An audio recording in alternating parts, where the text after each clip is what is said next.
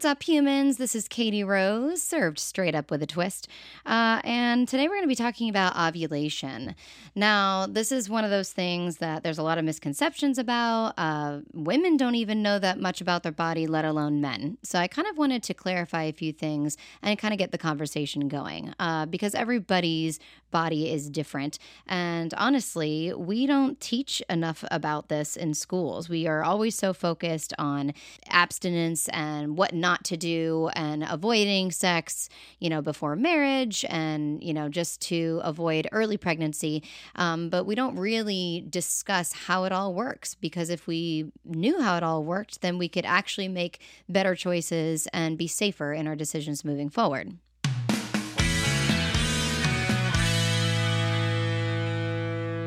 But before we get that started, I am going to Vegas this weekend. I think I've been there now nine times. I'm not even sure. Um, I actually went out there uh, for a stint because I was trying to see if I could get work out there and quickly realized I was way too short to be a dancer in Vegas. Just was not going to happen. Had the tits, but didn't have the height. So, uh, not that I would completely feel comfortable doing that. I'm like, you know, I'd probably start um, you know, with my tits looking great. And then by the end of my contract, they'd probably be down to my knees. So actually, it's probably a health concern, and it was probably for the best that I didn't do that. But I could I could have done like pool go go dancing and things like that. But I'm like, do I really want to do that? No. Like I would rather do the shows, and you know, I did uh, audition for a couple of Cirque shows or Cirque like shows and and things like that. That it didn't pan out at the time. But Vegas is a cool spot, and I love going to visit because everything is conveniently located. Everything's right there. I remember the first time time flying into it, I was like, this is the tiniest little place in the world. Like, it literally is just a tiny little strip in the middle of nowhere. And you're like, what? And it has expanded over time. There are families that live there and, and houses, but like you see everything on your way in. So you're like, there it is. Um, I've done the helicopter tours of the Grand Canyon, um, and I always have a good time. And I always laugh because every time I go there, first of all, it's so dry. You need chapstick constantly and you're constantly shocking people and everything like you touch something and it's just the the static electricity out there is just absolutely insanity and um so that's always funny. Uh, so bring your chapstick, sunscreen, and you don't really sweat. Like that's what's creepy about it. At least the last time. Like there's not really humidity there like there is in Florida. So when you're there laying at the pool, I remember I had like I don't know what the third time I went there, and I'm like laying at the pool, and I just looked over at my friend, and I'm like, I'm not sweating, and she's like, We're not sweating. I'm like, I'm very hot but I am not sweating at all. I'm like, what is this? like when you're used to Florida, you just like swamp sweat, like it just drips off of you. But there, it's like it must be so hot and dry that as soon as you do sweat, it just evaporates. So you don't really see it on your body. So that's kind of cool and then you just you know you're not as feeling as nasty.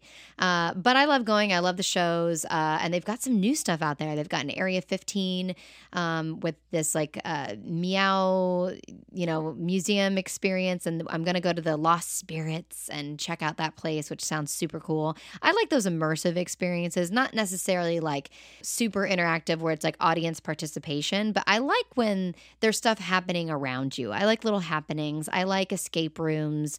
I like scavenger hunts, things like that. So uh, we are going to uh, a couple of other little spots as well that kind of embrace uh, that type of theater and that type of experience. I'm super excited to try the new stuff since I have seen every single Cirque show. My favorite Cirque show is Ka. Uh, it is the whole time you're just kind of like, how are what? How I'm just the stage alone. You're like, whoa, like it's such a cool experience. Uh, so if you haven't been to Vegas, get yourself out there. Uh, don't bring the kids. Have some fun. I'm not much of a gambler. Um, I have uh, gambled, but I am very minimal with it because you know, and I love Texas Hold'em. I like playing, but like just the thought of I, the psychology that you go through with that, I feel like is just too stressful for me. Because uh, if you're up, you're feeling real good, and if you're down, you're really down. So, uh, and I guess that's why people go on benders right after those sad experiences of losing all your cash. So Vegas is a, is a bit of a trap sometimes with that, but lots of cool stuff. Uh, so I'm going to go enjoy at least the entertainment value of of Vegas. So I'll have to talk about that when I get back. Uh, in the meantime, I'm probably going to be starting infertility treatments again uh, next month. So I'm going to have my last hoorahs, some fun uh, before I start the process of stabbing myself in the stomach four times a week and then in the butt and, you know, getting uh, blood work done every single or every other day ish and having somebody invade my space. Here I am, world. Check me out. Uh, so I just wanted to read up more about it and continue to educate myself on my own body. And so many times women are they don't they don't really know much about how everything works. And I was like, let me just check back into this again and clarify. Um, as we know, men are unless there are major issues, men are typically fertile for most of their lives. Now, there are other things that happen, like their swimmers, you know, uh, can mutate and they aren't as viable and they're a little slower, you know, and that's things that you test and that happen over time as you age. Um, you know, higher risks of uh, especially when you're trying to conceive of you know other diseases and issues and dementia and alzheimer's and lots of things start going up as as you age. Um, of course because we've done a lot more to our bodies. We're not as you know young and pure uh, anymore and a lot of things happen as we age. Um, so it it that does happen. But women aren't fertile every day of the month. And it, it, doesn't feel that way, right? It feels like people are getting pregnant everywhere all the time. But we have to keep in mind that it's, you know, our bodies are doing what it's supposed to do naturally. So typically when you're younger and you're figuring things out, yes, we're more fertile. We have more eggs. We are born with all the eggs that we're ever going to have. And we are born with them inside of our mother's bodies, which is kind of crazy to think about that. Um, but we are constantly losing them.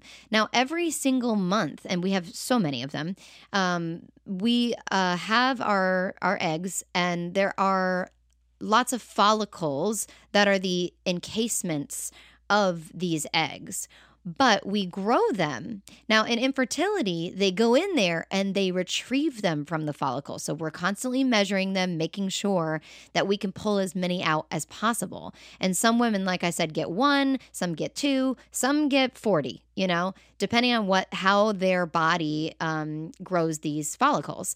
Now, Regardless of that, the natural cycle is yes, you grow all of these eggs, but only one actually releases. And each month it switches, it can switch sides. So sometimes a woman can feel like if they're really like in tune with their body, they can feel like mine's usually on the left side. Oh, but you know, this month it was on the right. And they can kind of feel that pressure and that pain or that heaviness, and they know which side they're ovulating from. So it does switch sides sometimes. But the key factor here is only one actually releases. So what happens to all of those other follicles? They die, they move on, and then every month we reproduce more. So it's really sad to think about that, right? So this is why IVF is so important because we can actually go in there and fetch those guys before they dissolve and then we lose them. Especially as women are aging over the age of 35, we're trying to hang on to as many of those guys as possible and as many of those good, younger, viable ones as possible. Uh, but one thing that a lot of women don't know uh, because of the verbiage, and I don't know why people are talking about it this way. And I really hope I interpreted this because I read many articles about this, trying to make sure I'm correct and that I'm understanding this. Uh, and if someone wants to correct me and who is in this industry, please feel free to message me on YouTube um, at Katie Rose Straight Up with a Twist because I want to make sure that my facts are correct. But from what I'm reading, we really can only get pregnant once a month, once, not like several times during the month. But the verbiage is, oh, well, because sperm can live in your in your body up fi- up to 5 to 6 days, you've got 5 to 6 days in which you can get pregnant, which I think is a bad way of saying it because technically your egg that ovulates only can survive for 12 to 24 hours. That's it. So you've got that one day, that one shot. And the problem is, we don't really know exactly when we're ovulating. And if we did know exactly when that little egg is dropping down, then of course we would focus on that and we would be like, it's happening right now. Let's have sex, like whatever. But the best thing to know is that once it ovulates and it drops, it's only got 24 hours and then it's out of your system. So the best days to have intercourse are the days leading up to your ovulation because of the fact that sperm can survive in your system, in your body for up to five days. So then the next step is to figure out well, what's my ovulation cycle? Now, standardly, generally, the rule is 28 days. Now, some women are different. Some women ovulate, uh, or their menstrual cycle is, sorry, not ovulate, their, men, their menstrual cycle is 35 days, not 28. Some are only 21 days. And I remember for a while there, my period was coming very often. I had a really heavy flow and I was like every 21 days all of a sudden. And there are different factors in your life that can change these things stress, um, medications. Um, you know, a lot of things can, can change these. The way that you work out, uh, your age is going to change these things as well. I have been more so consistently uh, 28 days. Uh, so it has been easier for me to say, okay, I'm ovulating on day 14. But you also have to pay attention to your body. You know, what is your, you know, looking like? Is it an egg white? Is it sticky? They always say when you've got that sticky and it stays between your two fingers, that is like the day. But my concern is okay, cool, I'm ovulating, but like, yo, that thing's about to pass. So, really, you got to be so in tune with your body that basal temperature, if it's slightly higher, you know, checking in on things like that. And just make it a rule of thumb that if you know that you're, you are a 28 day person and day 14 is when you ovulate, have sex those few days before day 14. So, it's typically right at the end of your period. And that's the thing, right? Depending, depending on how your cycle works, you know, that rule about, oh, you can't get pregnant when you're on your period is mm, maybe not actually factual because if you're a 21 day cycle person, that means you might be starting to ovulate at day seven. So you need to hurry up, right? So a lot of times you got to pay attention to that. Like towards the end of your period might be a good day to start having sex and then every other day after that, right? So we want to make sure we're getting that good boost of sperm in our body as well, which is so crazy to think about it, but it does matter. It matters, uh, you know, how fast those swimmers are, and especially the best time is in the morning. So, the best time is when our body has been relaxing all night and we are energized in the morning, ready to go. And think about it. This is just like kind of common sense, right? Like a guy is always ready to go in the morning. So, take advantage of that. That morning wood is telling you it's time, lady. It's time to go, which is sad because usually women don't really like doing it in the morning. I guess there are some women that prefer it in the morning. I guess it depends on what kind of schedule you have in your life as well. Um, but I usually like to get my day going, and I'm actually like an afternoon delight kind of girl. So I'm like, my energy is highest in the afternoon, and that's typically when I want to. And then I can't because my husband's at work. So. so typically we'll try to you know throw him throw him a bone in the morning and i'll give him a good starfish to start out the day and then positions as well um, they say are important uh, you know i have totally put my legs over my head. I've done all the things. I've laid there for 15 minutes, you know, put the pillow under my hips, made sure that everything was, you know, flowing in the right direction. But there's no rhyme or reason. Everybody's body's going to be different. And of course, having that fluid, and I have been taking gel that uh, emulates your natural biology and is called Pre-Seed. So that's something that I've been using as well, uh, just to help. Hey, let's get those swimmers up there. You know, if for some reason that day I'm not producing as much fluid, just help it out. Um, and it's supposed to be obviously better than any of that like KY jelly or stuff. That's just external stuff. So we want to make sure we're getting that stuff that mimics our, our natural fluids in our body. So that's something that I also was trying as well.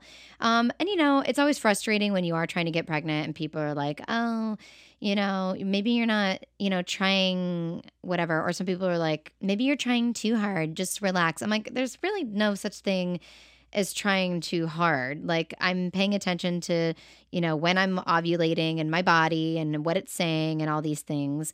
Um, so it, sometimes, you know, people got to think before they say things because, like, obviously, if I'm trying to have a baby, like, I think I'm the one who's like really looking into it and paying attention to it. Um, other things, factors can affect infertility, uh, caffeine, drinking, smoking. Uh, but as most articles say, it's, you know, everything in moderation, of course. Um, and then one thing that I read that I thought was really interesting, um, and you know, is is about twins. Now, my grandmother was a twin. So if it does skip a generation, then I could be viable to have them. Uh, which makes me laugh because what if I go through all of this and then all of a sudden I get pregnant with twins and I'm like, oh my God, like now I got two. I was struggling and now I have two, which obviously through infertility, if you do um, transfer more than one egg, of course, your chances are much higher of having twins. Um, but something that I read as well is that older women actually do have that higher chance because when they approach that, um, you know, pre-menopause or I mean the after. Uh, well, it is like pre-menopause, uh, so right before you are going to go into menopause, you get that fertility spike. So there's like a surge, right, that happens in your body, which is this what I'm talking about. It, it's all of a sudden my libido is like, whoa, like, hey, this is your last ditch effort, and I can feel it. Like I am like I can't even watch a movie with Chris Hemsworth in it or The Rock. I'm just like, oh my God. Like, you know, maybe my husband's like, mm, okay, could you maybe talk about them less? But I'm like, yo, it's putting me in the mood, bro. So deal with it. but your body is uh, producing uh, more of that FH, the FS, FSH. Gosh, I can't say it. The follicle stimulating hormones. Um, so then during ovulation, your body can actually release more than one egg which is like great and awesome and dandy, but it's sad because your body's like peace out eggs getting rid of you you know? So it's it's a double-edged sword with it because you you know that this is the end but it's also like okay this is the time. If you wanted to have a kid do it now you know this you know late 30s, early 40s stage. Um, and I think it's interesting that statistically, um, African American women are more likely to conceive twins as well. And then they say that Asian women actually have a lower chance. And so I don't know what that is. And I, I mean, my husband's Asian. I don't know if the sperm matters in that or if it's just the woman. Um, but I found that to be, you know, an interesting um, statistic as well. Um, and then they do say fraternal twins, yeah, they run uh, in the maternal genetics. Uh, so I don't know. Maybe maybe I will, and that will be a cool thing to happen. Um, I also read that taller women, so women with like literally a higher BMI, also have increased chances of having twins. I'm like, what? Like that's crazy.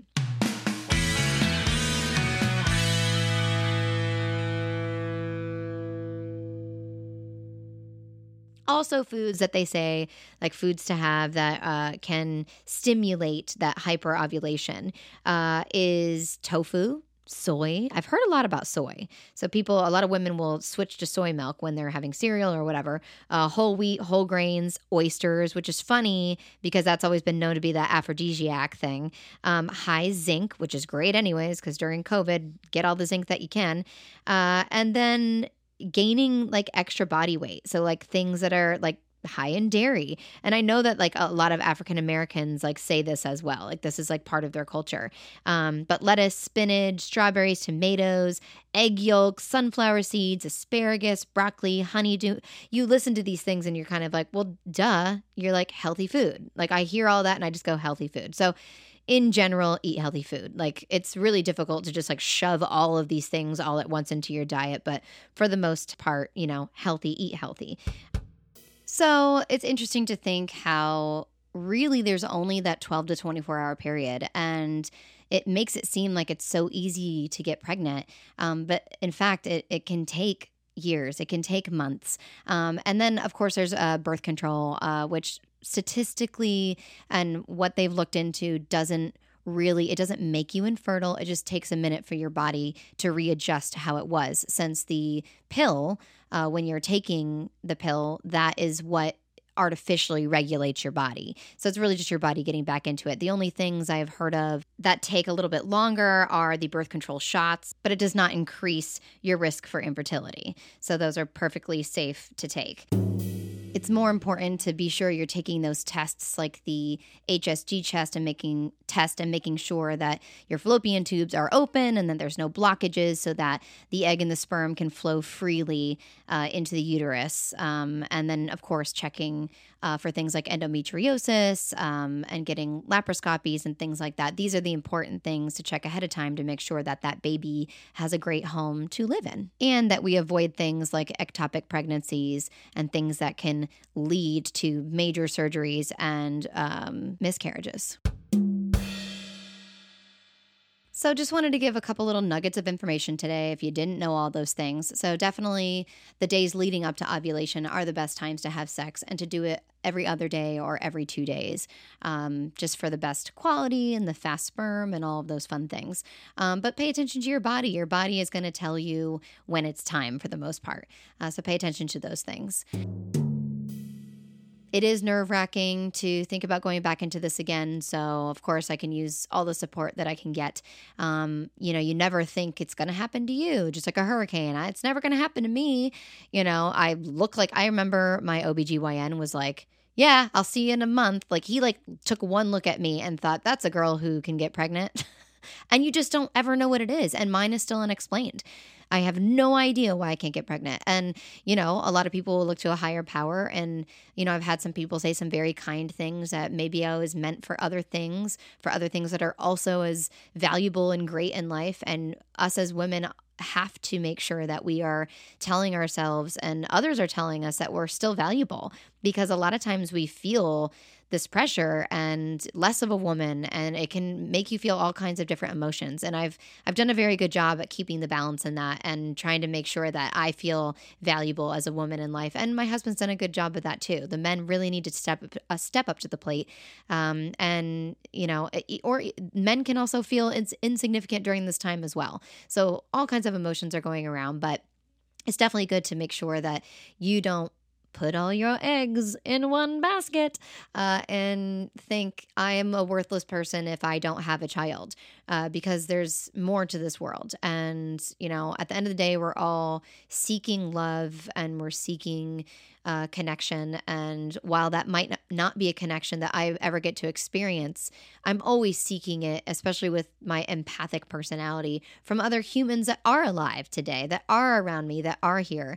Um, so if you're one of those humans and you're one of my friends, reach out to me because I love spending time with humans and talking to them about their their lives and picking their brains and learning about them.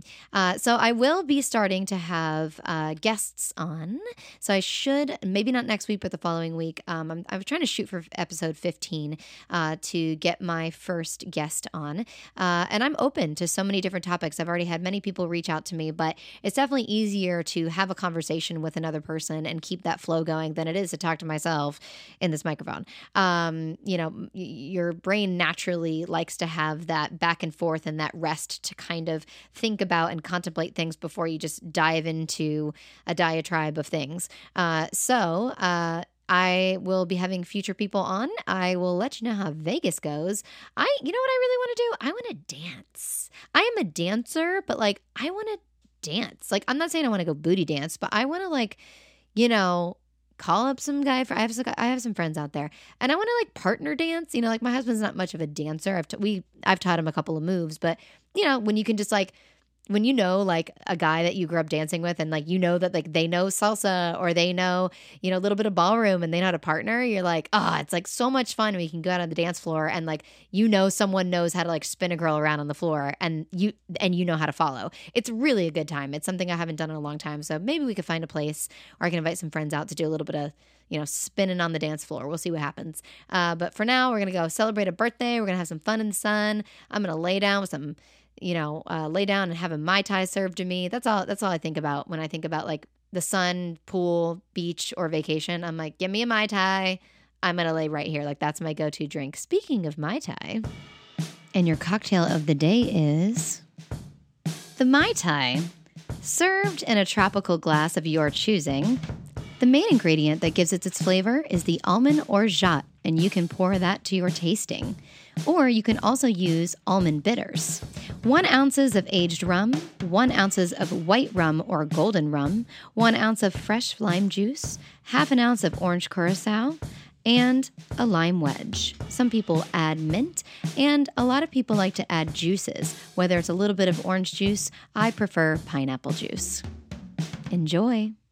All right, humans, that's it for me. Thanks for listening. This has been Katie Rose, served straight up with a twist. Catch my follow up Fridays on YouTube, where I respond to your YouTube comments on any thoughts or questions relating to each week's episode. It gives you a chance to have a more intimate conversation with me and opens up the door to new topics.